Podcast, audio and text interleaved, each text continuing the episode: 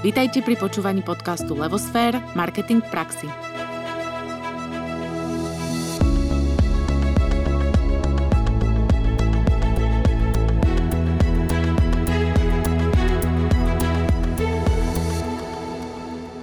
Dobrý deň, ahojte.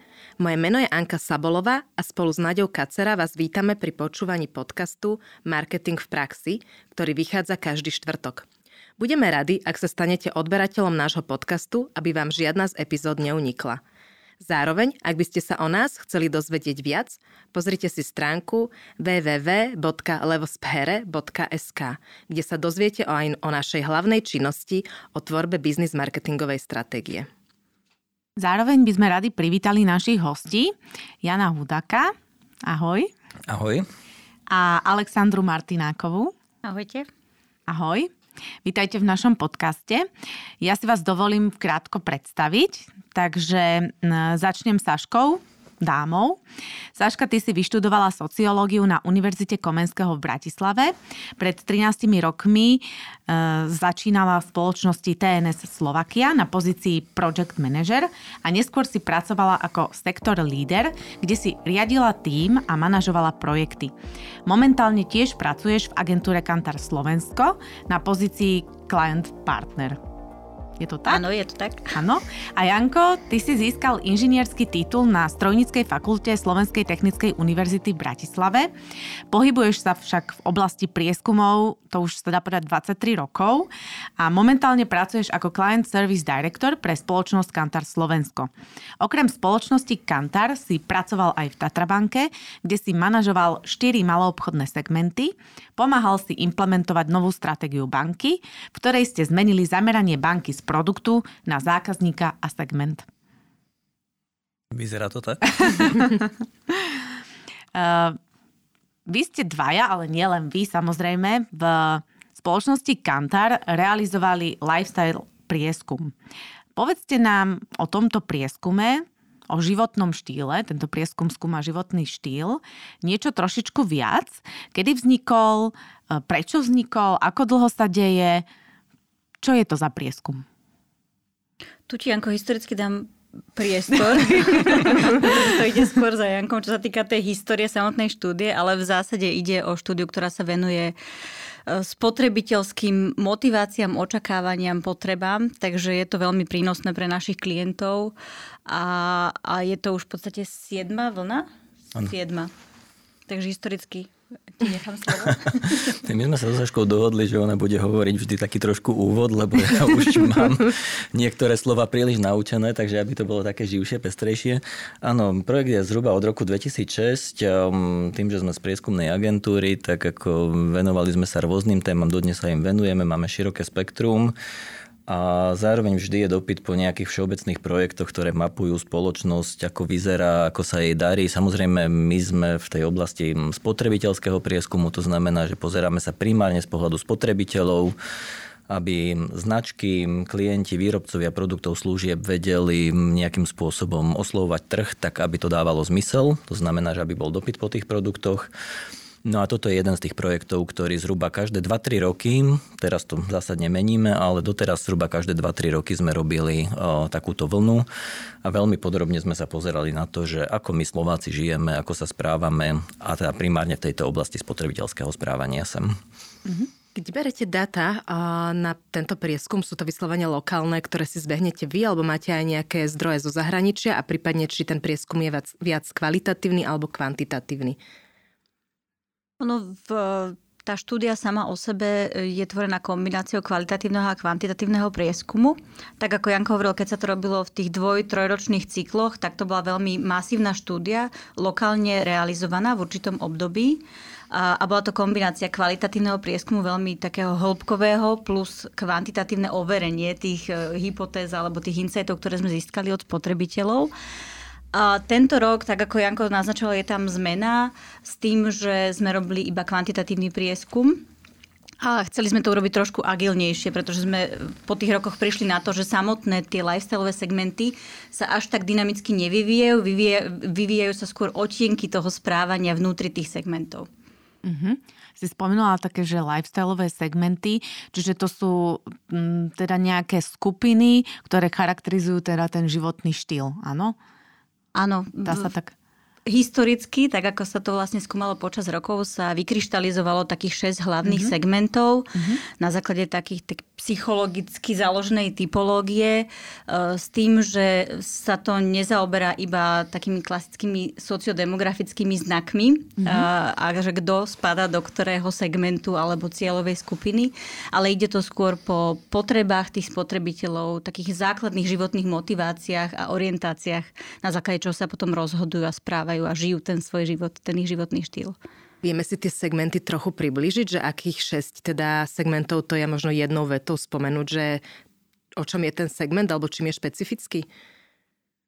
Možno takou, samozrejme ide o archetypy, to by som rada uvedla na začiatok, lebo nie je úplne vždy presné, že niekto niekam spadá. Tie archetypy sú ale dosť odlišné. Uh, neviem, či sa to najlepšie sa to dá možno takou hlavnou motiváciou jednotlivých tých segmentov. Máme tam segment ľudí, ktoré, pre ktorých je takou hlavnou motiváciou životnou úspech, či už je to v pracovnej rovine, v komunitnej, v hociakej.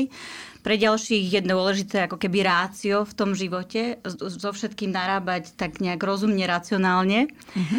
Uh, aj čo sa týka ako nie len toho spotrebiteľského správania, ale života ako takého. Potom sú tam e, relatívne veľké skupiny ľudí, ktoré sa orientujú svoj na, e, skôr na svoju rodinu, ako taký e, stredobod toho vesmíru, prípadne na mierne širšiu komunitu. To sú tzv. prostí a srdeční, ktorí tvoria najväčšiu časť populácie z hľadiska toho nášho prieskumu. Potom sú to ľudia, pre ktorých je život jedna veľká zábava, Uh-huh. A, a takou poslednou skupinou sú ľudia, ktorí, pre ktorých je dôležitá hlavne sloboda a taká nespútanosť tom ich živote.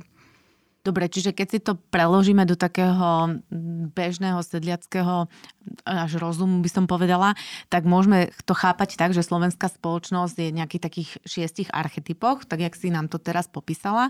A medzi tými teda zmeny v týchto archetypoch za ostatných teda 14 rokov nejak výrazne nenastali, ale čo nastáva, že v rámci toho archetypu sa menia nejaké otienky tých potrieb, motivácií a všetkého, čo vy ako keby sledujete. Áno, to sme si vlastne vždy overovali v rámci tých kvalitatívnych mm-hmm. prieskumov, ktoré boli súčasťou uh, toho dizajnu prieskumu. Mm-hmm.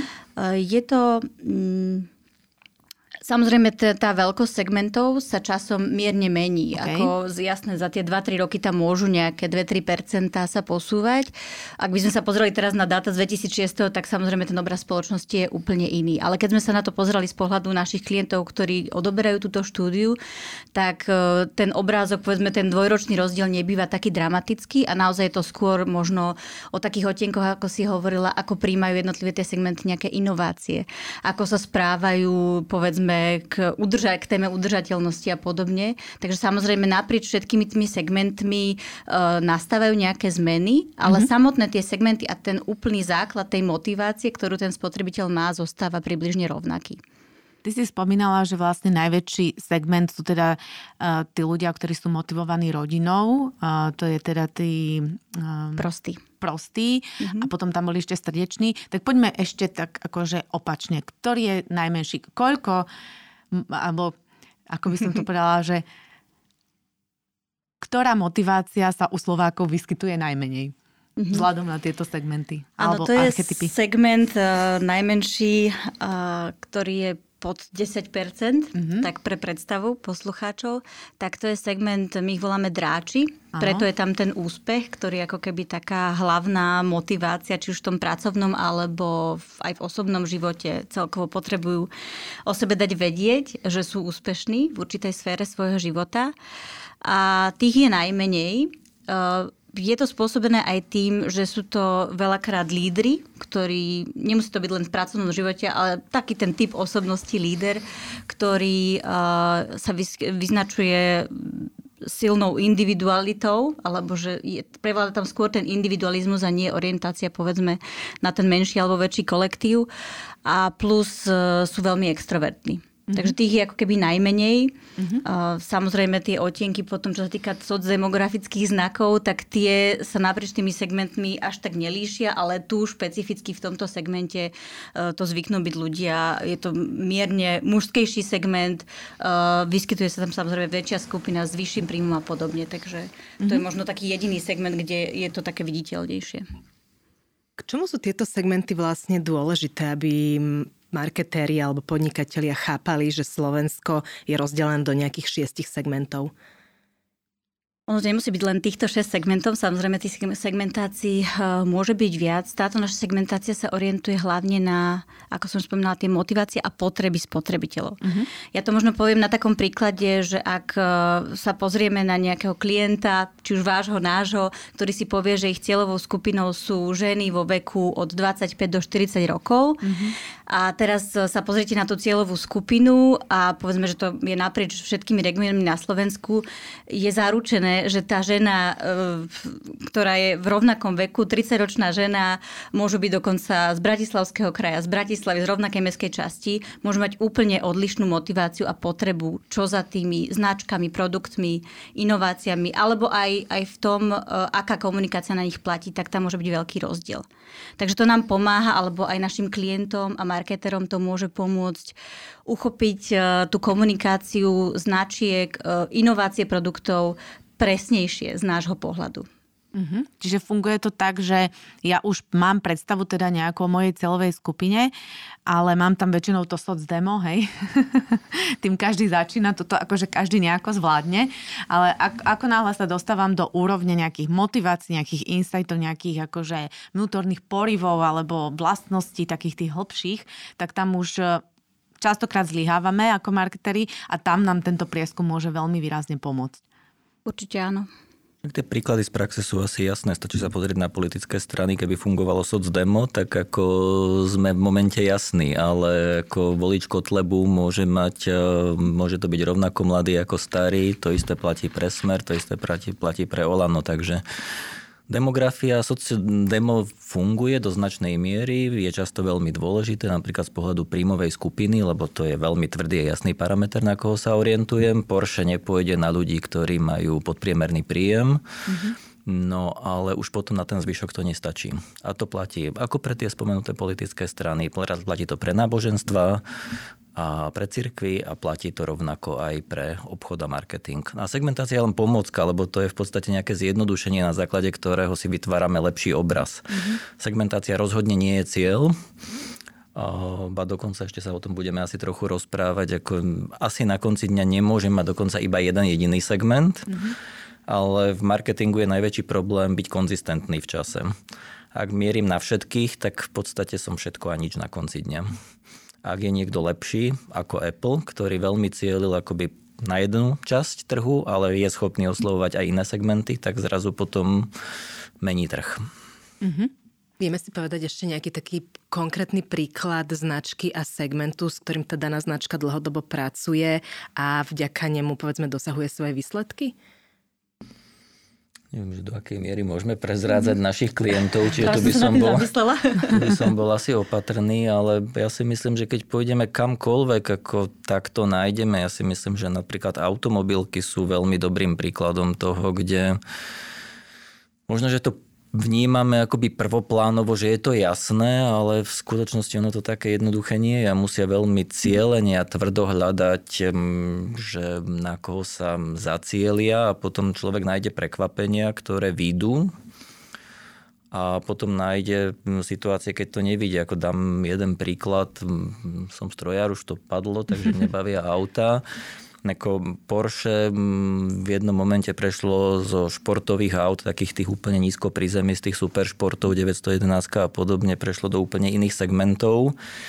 Panamera, mm, myslím, že sa ešte stále predáva, ale nemyslím si, že to je nejaký veľký ťahák, ale naopak Cayenne a tie veľké offroady, mm, to im ide brutálne. Hej? No a, a zase je to také, že tuto boli odvážni, prešli ten svoj Rubikon a prešli do iného segmentu Druhá vec je, že si zidentifikovali veľmi dobre, že ten segment má ten potenciál, hej, kdežto to proletárske Porsche, to, to maličké, to im moc nešlo, respektíve nemalo až taký veľký trh. A Panamera je ten druhý príklad, ktorý, nie že by bol neúspešný, aby to tak nevyznelo, ale, ale Nepriniesli, neprinieslo to, čo potrebovali.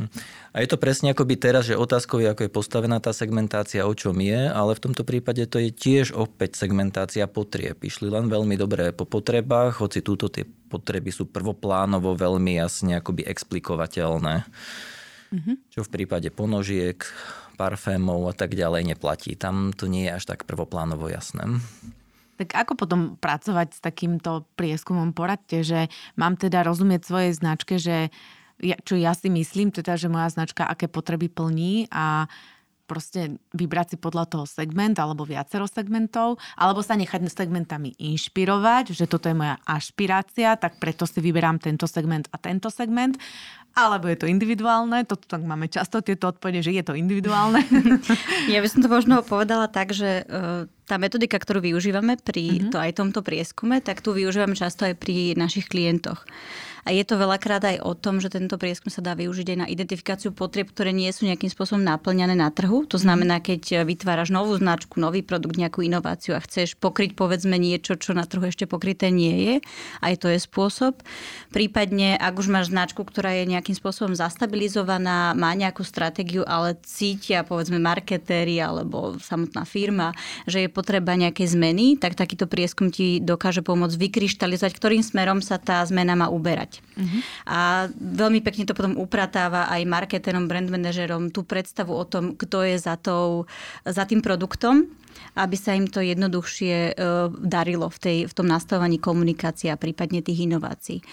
Uh, takže Áno, je to spôsob, svojím spôsobom individuálne klient mm-hmm. od, klienta, od klienta, značka od značky a podobne, ale pomáha nám to jasne smerovať tú stratégiu značiek, stratégiu produktu uh-huh. a ich prácu. Neviem, či som zodpovedala. Áno, zodpovedala a to, ešte mám takú podotázku, aby to bolo úplne zodpovedané, že predstavme si, že teda sa pre takéto e, dáta rozhodnem. E, je tu niekto, kto mi vie s tým pomôcť? Ako s tým pracovať? Že proste mám takúto novú príležitosť, potrebujem zistiť to a to, tak dávam vám ako agentúre nejaké konkrétne otázky a vy dávate odpovede, alebo je to konzultácia, workshop, alebo len dostanem dáta, mám si s tým robiť, čo chcem. Čo si tam mám predstaviť? Uh, za takýmto hm, väčším prieskumom, ktorý je e, relatívne sofistikovaný, by som povedala, tak tam väčšinou následuje nejaká workshopová aktivita s mhm. klientom, mm-hmm. prípadne dokonca aj v kombinácii klient, reklamná agentúra, mediálna agentúra, aby ako keby ten ro- rozsah e, toho, e, tých ľudí, ktorí všetci pracujú na tom spoločnom výsledku, aby všetci rozumeli tomu, o čom hovoríme a na čo sa majú zamerať. Takže áno, tá workshopová aktivita je tu dokonca až takou nevyhnutnosťou, ako taký follow-up mm-hmm. krok e, takéhoto prieskumu. Ak by klient dostal iba dáta, áno, môže sa s tým popasovať, ale je veľmi e, potrebné a prínosné z tých našich skúseností, ak sa o tom rozprávame ešte hlbšie a snažíme sa spolu s klientom na to, kam tá značka má smerovať. Mm-hmm. Ja by som len možno doplnil, lebo vy svojim podcastom cielite nielen na úplne veľké skúsené firmy, ale aj na mnohých takých, ktorí nemajú akoby veľa skúseností a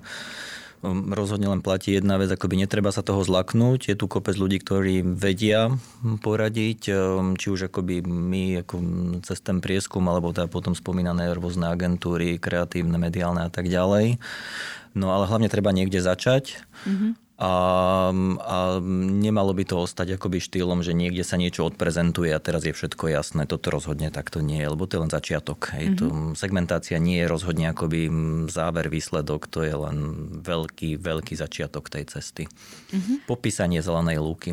Ja by som možno potom ešte doplnila, lebo mám pocit, že to neodznelo pri tej segmentácii, že aj ak sa značka rozhodne a potom veľmi konzistentne komunikuje povedzme roky ako keby pre jeden dva segmenty, ktoré sú povedzme pri sebe, tak to neznamená, že nemôže byť ašpiratívnou značkou aj pre iné tie segmenty. Hej. Nie je to nejakým spôsobom obmedzujúce, je to skôr o konzistentnosti tej komunikácie a toho, čo tá značka chce tomu spotrebiteľovi povedať. Sa trošku dotkla toho, že či sa rozhodne pre jeden alebo dva segmenty a že tie segmenty, ak sú dva, asi by mali byť blízko seba. Že je v tom nejaké také pravidlo, alebo čo vy odporúčate, že aby tie značky si povedzme vybrali teda jeden ten hlavný a ten cielili a s ním pracovali a išli do hĺbky, alebo sa môžu rozširovať ďalej a malo by to ísť tak ako keby krok po kroku, alebo je tam aj možnosť, že si zoberú nejaké, poviem, že primárna cieľová skupina bude zo segmentu, neviem, srdečných a sekundárna budú dráči, čo sú takí na pohľad asi, že kontra. Pri tých srdečných a dráčoch by to bolo asi veľmi Náročné, zložité. Áno. to sa, čakala, to sa, to sa v podstate, ne, ako z tej skúsenosti sa to nedá. Potom sa to dá vyriešiť tak, že povedzme nejaká firma má portfólio viacerých značiek, z ktorých e, jedna značka cieli na srdečných, druhá značka môže cieliť na dráčov. Čo sa dá urobiť, tak je, ak e, tá konzistentná komunikácia je zameraná, povedzme, ja neviem, tam blízko tých dráčov sú rož, rozvážni a sem tam sa nám podarí nejakým prémiovejším produktom chytiť, povedzme, na ten háčik aj toho dráča, tak to sa dá. Ale tie segmenty, ktoré sú až tak od seba oddelené alebo vyložne, že idú po iných hodnotách a potrebách, tak tam by to bolo veľmi náročné. Dá sa povedať, že niektoré odvetvie alebo nejaká oblasť eh, v podnikaní viacej využije výsledky tohto prieskumu, alebo, alebo je pre ňu vhodnejší, alebo je to úplne jedno, aké odvetvie to je, alebo kto by podľa vás z vášho pohľadu mal s týmito datami pracovať, a, alebo minimálne na, začať nad nimi rozmýšľať, že aha, toto by som mal mať. Z môjho pohľadu je to naprieč všetkými segmentmi, dokonca ako aj Janko spomínal, máme skúsenosť aj zo, zahrani- zo zahraničia uh, s politickými stranami, ktoré s takýmito prístupmi pracujú. A Aj zo Slovenska. Majú, aj zo Slovenska. že ktoré? ale, ale vyložne, ako keby ja, ja osobne poznám takú success story aj, aj zo zahraničia, mm-hmm. že vyložne, ak sa na to pozerajú týmto štýlom, tak aj v tej politike sa to dalo veľmi pekne využiť. A je to naozaj naprieč segmentmi. Či už je to FMCG client, e, či už je to banka, či je to poisťovňa, ako keby ktokoľvek, to, kto na trhu potrebuje takéto vodítka, tak mm-hmm. to vie byť veľmi prínosné. Ja by som to povedal možno, že inak, ako ak som teraz vyrobil niekde niečo v garáži a som rád, že to umiestním niekde do, do police, hej, tak ako tam mám asi trochu iné, iné ťažkosti, ale ak presne ako riešim ten odbyt, komu to patrí a tak ďalej, tak ako v zápäti sa to týka každého. Dokonca si myslím, že chápem, že ja neviem, kaderník, um, ktorý um, obsluhuje niekde pol dediny alebo tri príslušné um, paneláky, tak tam možno, že až tak nie, ale ako náhle už začínam budovať sieť uh, kaderníctiev, mám dve, tri, tak sa zrazu asi potrebujem niekde vymedziť voči ostatným, lebo zrazu som medzi ostatnými a čím som rozdielný. Hej, iba cenou, to je to, alebo prípadne, ak som chytil lepšiu lokáciu, fajn, ale možno, že to od istého momentu prestáva patriť. Tá, patriť, stačiť. Tak. Stačiť. Dokonca môže byť, že často to tí ľudia robia aj intuitívne, tak. alebo značka, tak. alebo nejaký menší tak. podnikateľ a môže sa triafať. A toto je len také, že ak si to človek uvedomí, tak mu to môže veľmi tak, tak, tak. padnúť na osoch, že tie informácie má. Uh-huh. Či už je to z takejto štúdie, ako sme vlastne realizovali táto lifestyle, je všeobecnejšie a zaoberá sa celou populáciou. Samozrejme potom, ak sú klienti uh, väčší, ktorí uh, chcú investovať do takéhoto prieskumu, tak tam sa tomu venujeme ešte podrobnejšie a ideme úplne ako na gro potrieb v tom danom segmente. Uh-huh. Kdežto ten, táto lifestyle štúdia je skôr taká všeobecná. Ste spomenuli, že to pomôže vlastne sa tej značke vyčleniť. Vieme si tak zosumarizovať, povedzme z vášho pohľadu, aké všetky benefity to prináša značkám, ktoré s lifestylom pracujú? Že čo vďaka tomu vedia získať, keď pracujú s dátami a nie s tou svojou intuíciou? No neviem, to je asi, asi celkom ťažká otázka takto.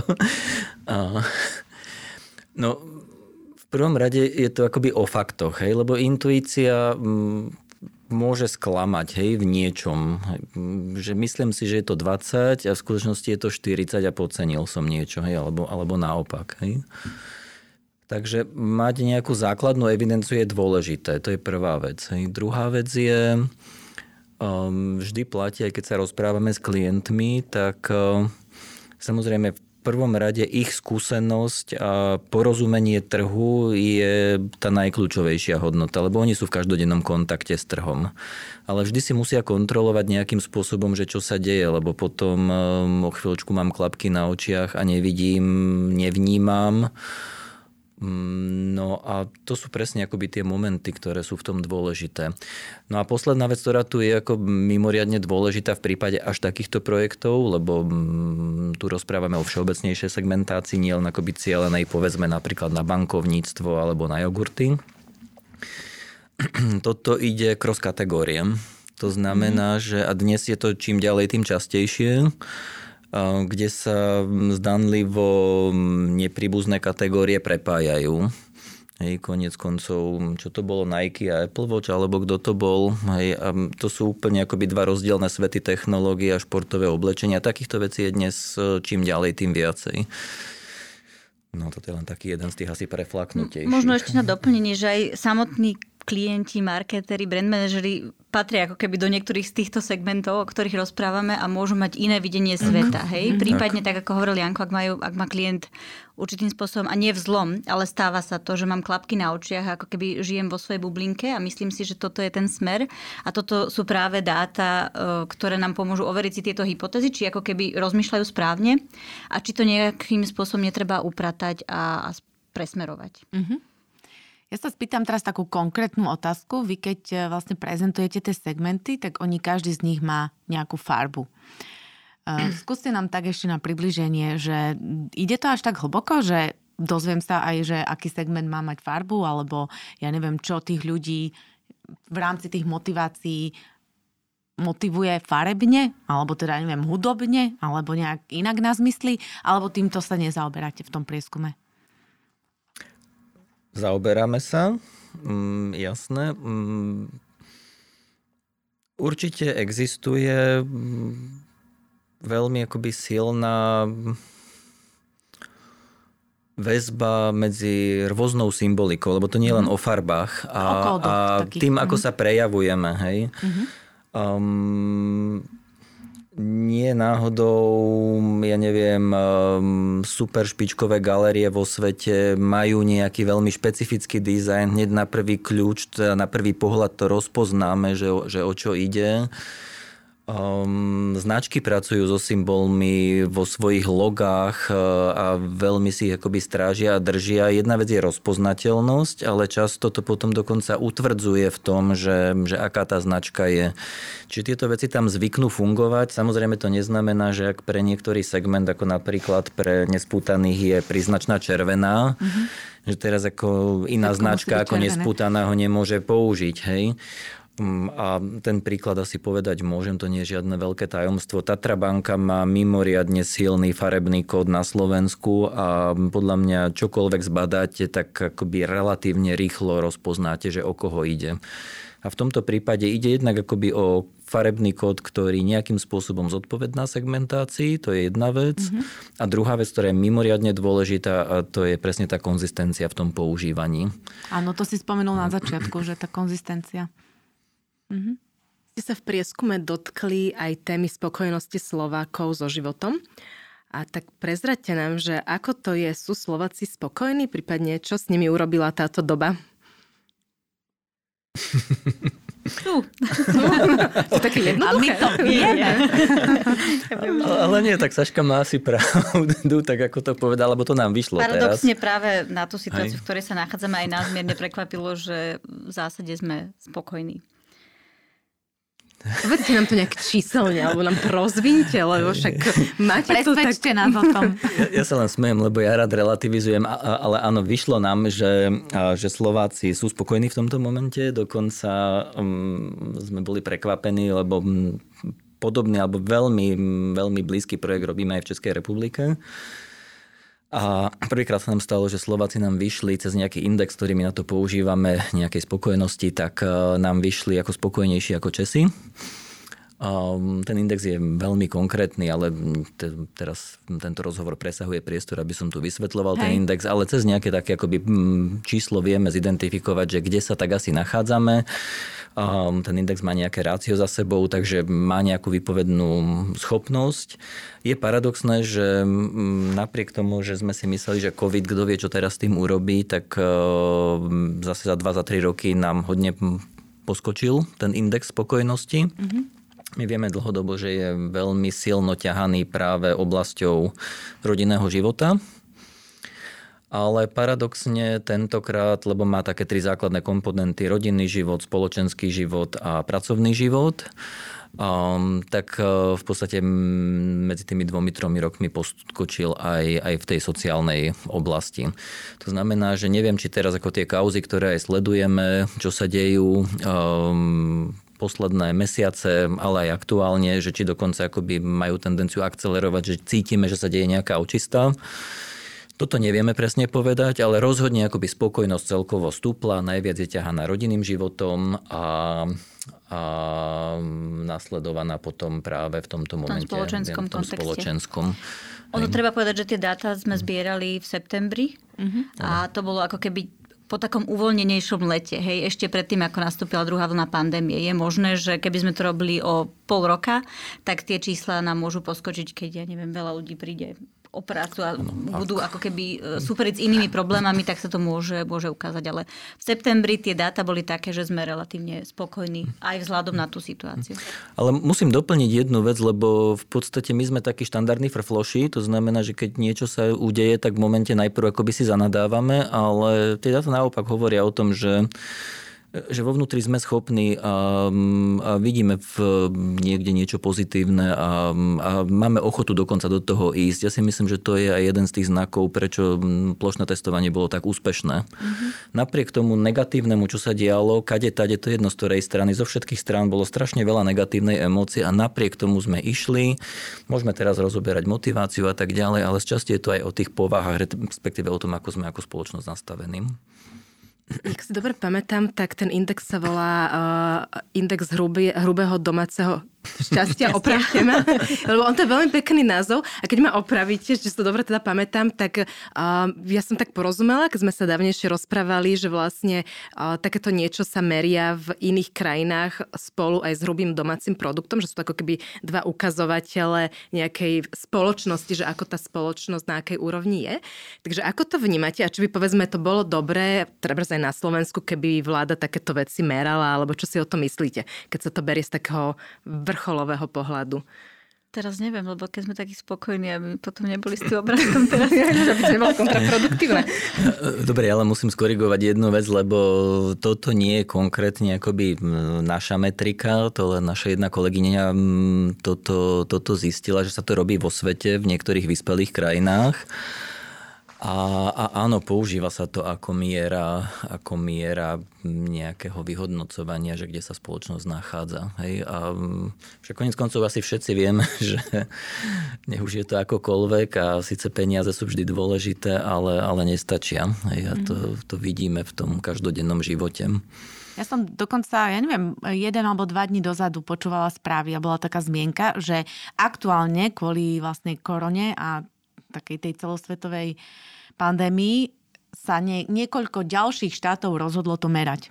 Tento index šťastia, neviem, každý to asi volá inak, že vyslovene ako sa rozhodli na úrovni vlády, že toto bude jeden z ukazovateľov, ktoré sa budú sledovať. Takže asi to začína trošku takže rezonovať vo viacerých krajinách. Nepoviem vám presne teraz, že ktoré to boli, ale viem, že som to, som to začula a hneď sa mi to spojilo aj s tým, čo sme vedeli, že teda, že na Slovensku vyšla tá spokojnosť eh, ako rastúca.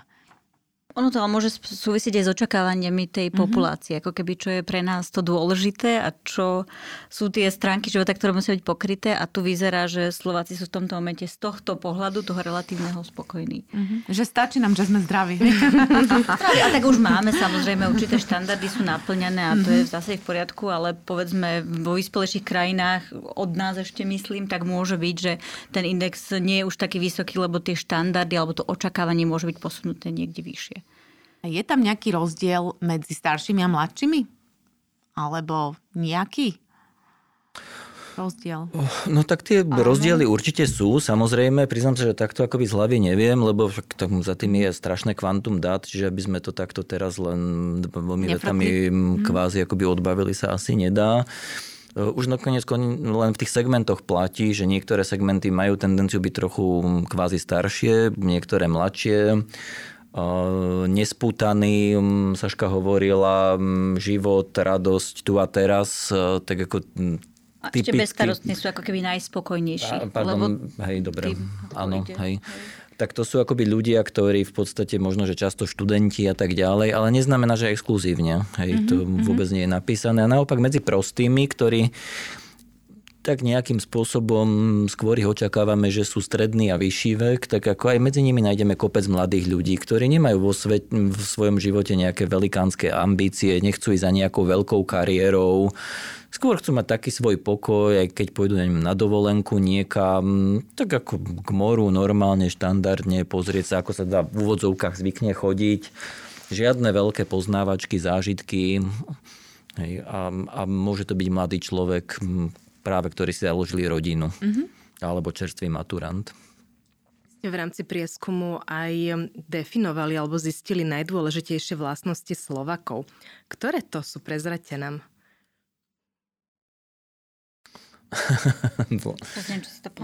Vlastnosti, nie som si istý, že či úplne vlastnosti, ale áno. Hodnoty? Um, hej, pozerali sme sa na to, že čo takým spôsobom najviac e, nejako formuje to, že čo chceme od života a platí to ako predráča, tak aj povedzme pre toho prostého.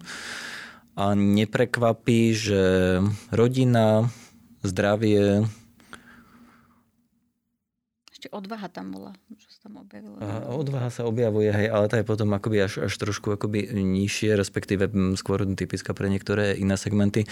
Rodina a zdravie, ak si pamätám, to sú také akoby štandardné evergreeny, ktoré, ktoré sú určujúce len Vraciame sa naspäť k tej segmentácii, to čo hovorila Saška. Ak aj dráč povie, že pre ňoho je dôležitá rodina, on nemá dôvod to nepovedať, lebo sme v nejakej slovenskej spoločnosti, máme nejaké tradície a tak ďalej, nejakú históriu.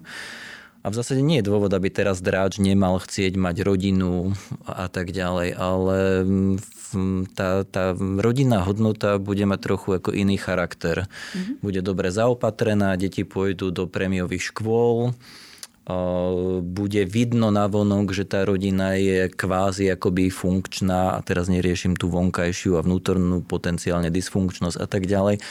Ale, ale skrátka akoby tá forma prejavu bude iná. Kdežto povedzme srdečný, tak ako tých uvidíte oveľa viac eh, behať po záhrade, popred dom s deťmi, spolu sa zabávať. Menej o tom, ako vystupujú napríklad z Mercedesu, celá rodinka usporiadanie ide do luxusnej reštaurácie. A to neznamená, že jedno je dobré, druhé je zlé každé prejavenie tých rodinných hodnôt má trochu iný. Môže to byť aj o tom, že povedzme dráž bude od svojich detí očakávať, že budú chcieť byť tak. vo svojom živote úspešní, kdežto ten srdečný človek alebo prostý je rád, že jeho dieťa je spokojné. Hej, mm-hmm. tak ako je. Takže to je skôr o tom, že pre všetkých nás je rodina dôležitá, ale pozeráme sa na to z iného pohľadu.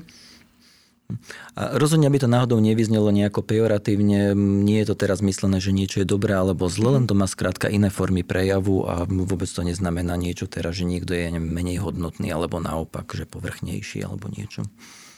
Skúmali ste v rámci prieskumu aj platnosť megatrendov u Slovákov? Ak áno, tak ktorý? Áno, skúmali sme a to je práve tá téma, ktorú sme sa rozhodli skúmať e, teraz agilnejšie alebo spôsobom, ktorý sme v minulosti až tak nerobili, keď sme hovorili o nejakých dvoj, trojročných e, medzi obdobiach medzi jednotlivými štúdiami, tak teraz e, sa budeme snažiť to robiť častejšie, povedzme 2 až 3 krát ročne. A je to práve s ohľadom na témy, ako sú megatrendy. Mm-hmm. Možno je dobré na začiatok upresniť aj o čom také megatrendy sú. Pretože trendy pre nás predstavujú akési očakávania zo strany spotrebiteľov, ako majú byť náplňané ich potreby a túžby. Mm-hmm. Tak úplne ako keby zjednodušene e, povedané. Tieto spotrebiteľské trendy sú o tom, ako sa ľudia správajú a čo chcú, aby aj svet okolo nich robil, ako, ako by mali značky a produkty reagovať e, na ich základné potreby. Eh, tých megatrendov je, my to preberáme z agentúry Trendwatching, taká ako keby globálne fungujúca eh, agentúra, ktorá sleduje tieto megatrendy. My sme si ich nevymysleli. My sme v podstate si prebrali eh, tieto globálne megatrendy aj do tejto štúdie a snažili sme sa vyskúmať, ako rezonujú medzi našou populáciou.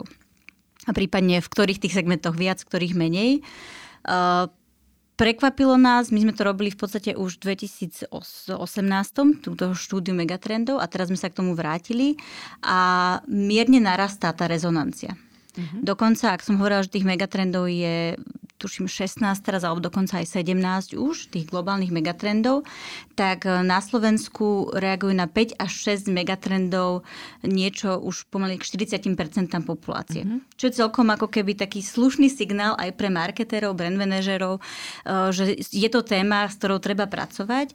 Aj môže to byť, ten megatrend môže byť uplatnený, či už sa to týka samotnej nejakej kampane, inovácie produktovej, službovej. Prípadne to môže byť aj o komunikácii značky. Môže to byť kampaň, ktorá sa ani ne, nezaoberá úplne značkou samotnou. Mňa teraz napadá úplne tak na, na prvú teraz uh, Slovenská sporiteľňa má doma nakupujem teraz mm-hmm, tú mhm, kampaň áno. a to mi presne zapadá do megatrendu, iba možno na tom príklade, aby si aj posluchači vedeli predstaviť, čo je megatrend, tak jeden z tých megatrendov je local love. Uh-huh. A je to o tom, že nás, samozrejme, že nás zaujíma globálny a celosvetový kontext, ale pre spotrebiteľov je veľmi dôležité aj to, čo sa deje v našom bezprostrednom okolí. Či už je to ulica až po úroveň, povedzme, krajiny alebo Európy. A toto je presne to, že vzhľadom na COVID situáciu a podobne tá kampaň, ktorá je zameraná na e, nákup domácich produktov od domácich firiem a podobne, tak to je presne ako keby reakcia na takýto megatrend. To, či je to cieľené, či ako keby tí marketéri už automaticky pracovali s tým, že je to megatrend, to je otázka, to neviem, do tej kuchyne som nevidela, mm-hmm. ale je to práve znôžka takýchto inšpirácií, ktorá nás potom navádza, e, ako vlastne spotrebiteľ chce, aby sme s ním komunikovali. A o tom je tá rezonancia tých megatrendov. To je veľmi zaujímavé, lebo vlastne tie megatrendy asi každý z nás vníma, ale možno už ťažšie povie, ako sú relevantné teda na Slovensku. Mm-hmm. Napríklad aj táto local love, že do akej miery teda to Slováci cítia, necítia, alebo sa len hraje, hráme, alebo máme len pocit. Čiže takto je to vlastne aj overené a 40% je akože dosť vysoké číslo. Uh, sú tam ešte nejaké iné, aspoň jeden ešte pridať k tomu local love, že aké sú teda tie megatrendy? Na veľmi podobnej úrovni. Uh, jeden z tých megatrendov, on sa tak volá takým zahraničným názvom, veľmi ťažko sa to prekladá, je ephemeral, čo je v podstate taká, také uprednostňovanie možno zážitku alebo takého toho súčasného prežívania a v porovnaní s nejakými materiálnymi statkami. Ako keby že sa snažíme, alebo v určitej miere sa snažíme odpútať od toho materiálna a ideme po, nejakých, po nejakom tom prežívaní, či už zážitku, alebo celkovo uh, v tom svojom živote nás už nezaujímajú až tak materiálne veci, ako povedzme v minulosti. A je to spojené aj s tým, že sme si vedomi toho, tej rýchlosti toho času, ako plinie v súčasnosti a chceme aj od značiek produktov, aby nám buď pomohli e, v tej rýchlosti fungovať, alebo nám poskytli nejaký unikátny zážitok, ktorý ako keby nám sprostredkuje niečo také veľmi príjemné a, a nemusíme to úplne vlastniť. Uh-huh. Neviem, či to hovorím dostatočne jasne. Áno, ja si myslím, to že áno. Hovorí a na vôbec, príkladoch. vôbec to nie je vzdialené, lebo napríklad no. to také človek si to možno neuvedomuje, ale dneska čím ďalej tým, tým viacej, pardon, tým menej mladých si chce robiť vodický preukaz a chce vlastniť auto. To je vec pre nás starších možno, že taká, že, že a prečo? Ale kým ja som vedel šoferovať, keď som mal 15-16, tak ako môj syn sa to učí až teraz, keď ide robiť vodičák. A to sú presne akoby takéto veci, ktoré a ja sa poznám niektorých, ktorí doteraz nevedia. Hej? Výnimka potvrdzuje pravidlo. No a to sú presne akoby veci, ktoré, ktoré sa menia. Hej? A záleží na tom, že v akej komunite sa hýbeme, ale to je aktuálny trend. Mm-hmm. Napríklad. Hej, a toto je presne z tej kategórie.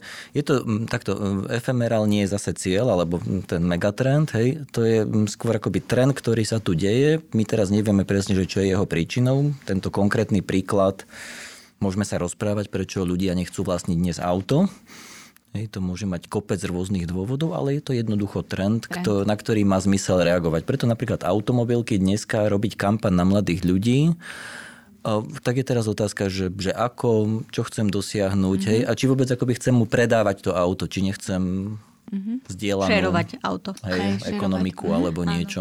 No, to je zaujímavý príklad, čo si teraz dal. Áno, tento asi ukotvuje úplne. Mhm. Alebo teraz e, ja som videla taký úplne aktuálny príklad a to bolo z Japonska, uh-huh. že Národný park sa rozhodol v rámci aj týchto COVID uh, opatrení ponúknuť uh, ako keby workstations v rámci toho Národného parku. Uh-huh. A mhm. na to ako keby rezonuje tam tento ephemeral trend, že napriek tomu, že máme prácu a potrebujeme akoby home officeovať, tak si to môžeme Národnom ísť parku. vychutnať do Národného parku a vyložiť tam robili hotspoty a podobne, keby, že, že pracujem v prírode. Hej. To je taká už úplne ako ustrelená inšpirácia ale aj to je ale niečo. Výborné. Alebo typicky tam bol nejaký turizmus na Islande, teda agentúra islandská, ktorá ste si mohli náhrať výkrik, že ako sa s pandémiou vyrovnávate doma. A teda oni to pustili niekam do prírody. Tak dúfam, že nevystrašili žiadne zvery.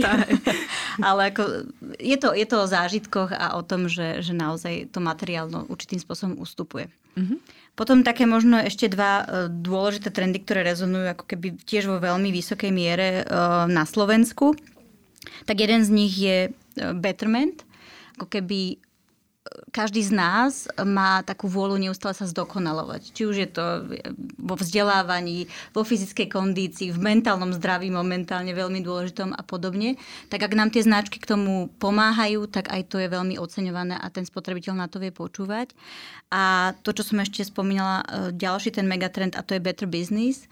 Ak e, spotrebiteľ cíti, že značka sa neorientuje e, iba na profit, ale robí niečo, či už z hľadiska životného prostredia, spoločnosti, ako keby vidí tam nejaký brand purpose, ktorý vyšší je za tým, cieľ. vyšší mm-hmm. cieľ, alebo minimálne aj z tej, z tej komunikácie to ide, tak aj to veľmi silno rezonuje na Slovensku. To sú ako keby také štyri základné, ktoré sa u nás ukázali ako veľmi uh, zastúpené. Myslím, že všetko, čo hovoríte, je veľmi zaujímavé a hlavne veľmi inšpiratívne, že pre tých marketérov alebo aj majiteľov značiek, ktorí by s takýmito datami pracovali, tak im to môže veľmi dobre pomôcť vlastne si tú značku zadefinovať, ukotviť a cieliť ju. A ak nás počúva niekto, koho to zaujalo, že by chcel k týmto dátam sa dostať, tak aká je možnosť? Je niečo aj voľne dostupné, alebo to treba len kúpiť, prípadne ako to celé funguje?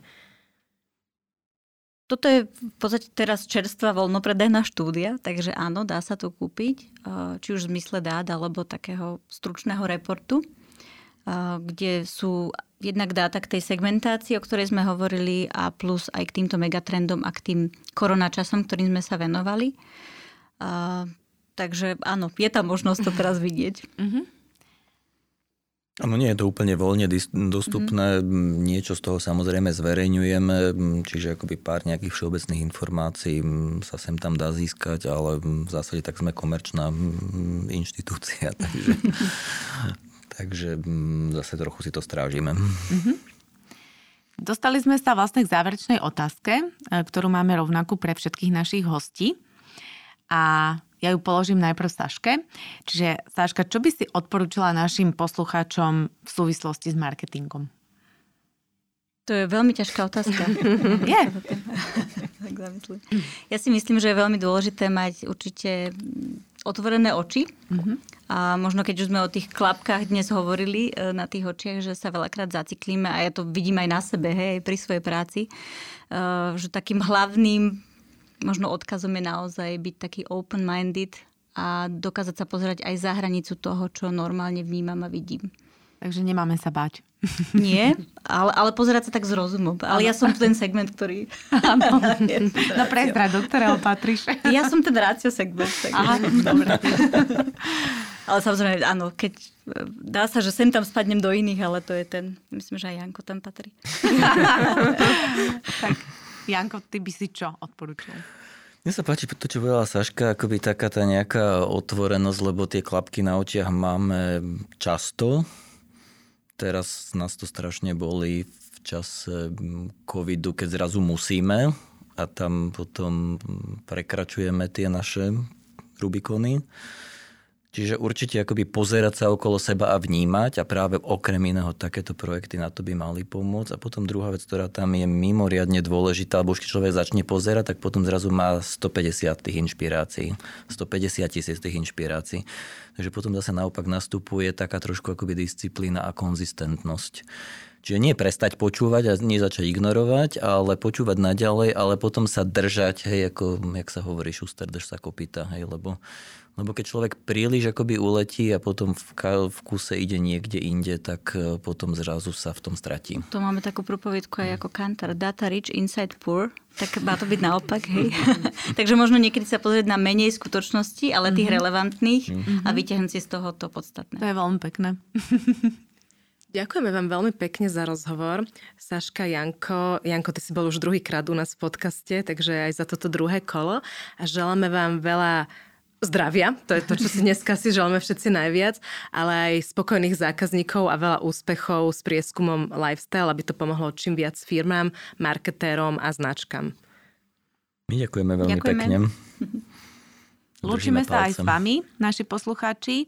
Počujeme sa opäť e, vo štvrtok pri ďalšom vydaní podcastu Levosphere Marketing v praxi, kedy sa porozprávame na ďalšiu zaujímavú tému.